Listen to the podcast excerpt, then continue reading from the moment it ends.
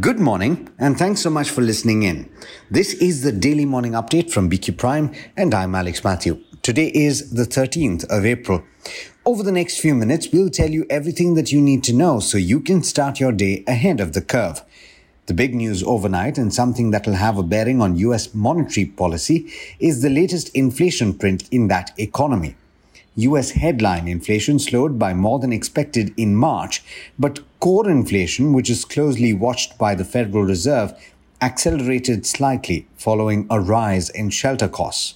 According to data from the Bureau of Labor Statistics, the consumer price index for the month dipped to 5% from 6% in February on an annual basis. Economists had projected that the reading would fall to 5.2%. It was the smallest 12 month increase since the period ending May 2021. Meanwhile, the core number, which removes food and energy from the basket, edged up slightly to 5.6% from 5.5% yearly. The monthly rate, meanwhile, slipped to 0.4% from 0.5%. Both measures were in line with expectations. Now, back home as well, we saw signs of easing in inflation. India's retail inflation cooled to the lowest since December 2021 in March. It fell within the central bank's target range for the first time in three months. CPI inflation stood at 5.66% in March compared with 6.44% in February and 6.52% at the start of 2023. Food and beverages inflation stood at 5.1% and that was down from 6.26% in February. And core inflation, which excluded food and fuel, eased to 5.95% from 6.23% last month. In corporate news, TCS kickstarted the earnings season for the IT majors.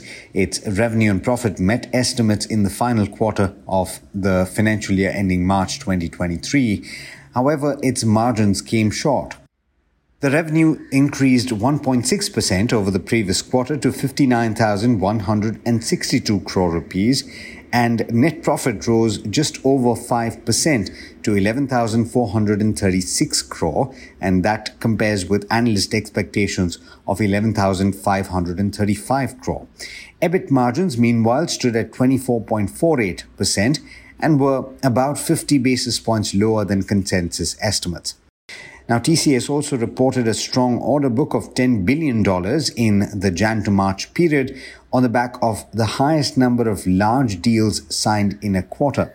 Still, that's 11.5% lower than the total contract value of 11.3 billion in the year ago period. For the full year, though, TCV stood at $34.1 billion.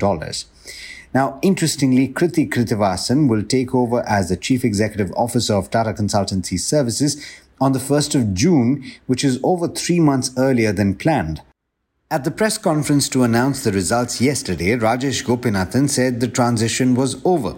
He will continue to remain with the IT major till the 15th of September, which is the previously announced date for Krithivasan's takeover as CEO. In politics, the Bharatiya Janata Party released its second list of 23 candidates for the Karnataka Assembly elections, dropping four more legislators. The new list issued on Wednesday does not feature veterans Jagdish Shettar, K.S. Ishwarappa, and S.A. Ramdas. According to party leaders who spoke on the condition of anonymity, this was a sign that the seats were still under discussion.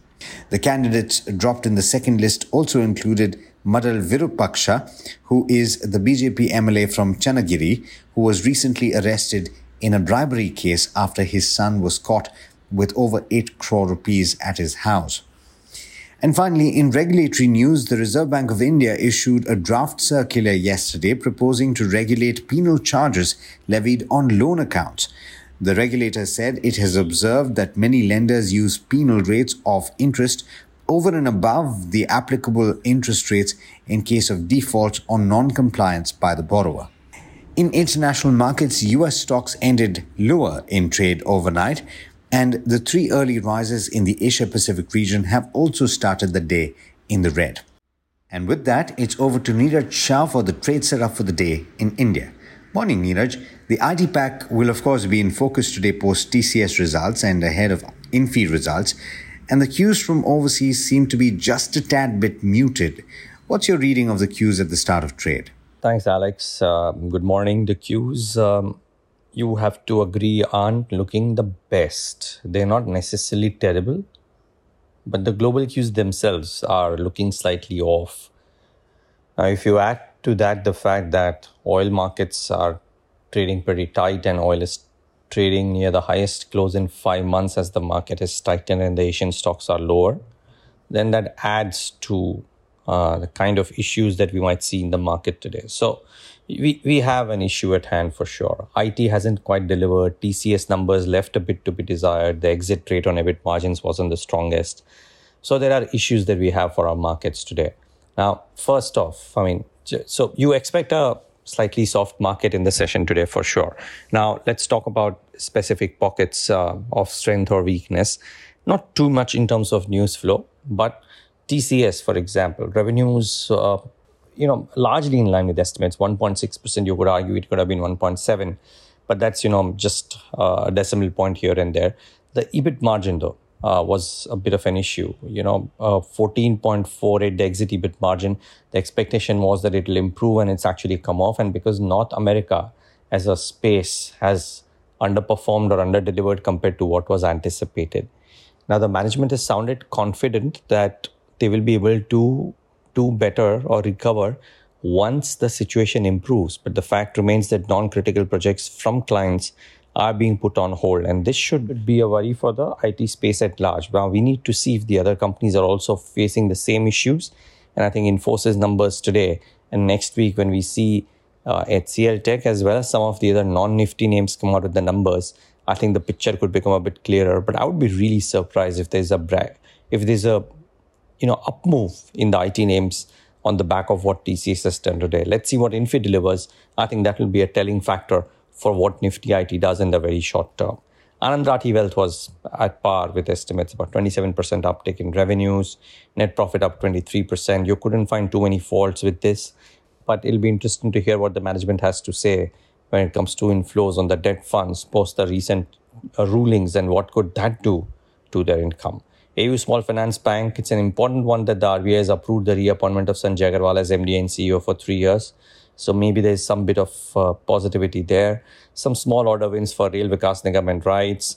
Um, but I would, in particular, watch out for the oil impacted companies. Uh, very likely that ONGC and Oil India might show a bit of a rally because of the oil up move, uh, as well as HPCL, BPCL, IOC, which may correct a little bit. Also, the fact that brokerages like Morgan Stanley have cut the weightage to underweight might also impact these. So that's the long and short of uh, what is hap- what is likely to move on the stock specific front, but expect a bit of a subdued market for sure. With that, it's back to you. Thanks, Niraj. And as always, thank you all for listening in. This is Alex Mathews signing off. Have a great day.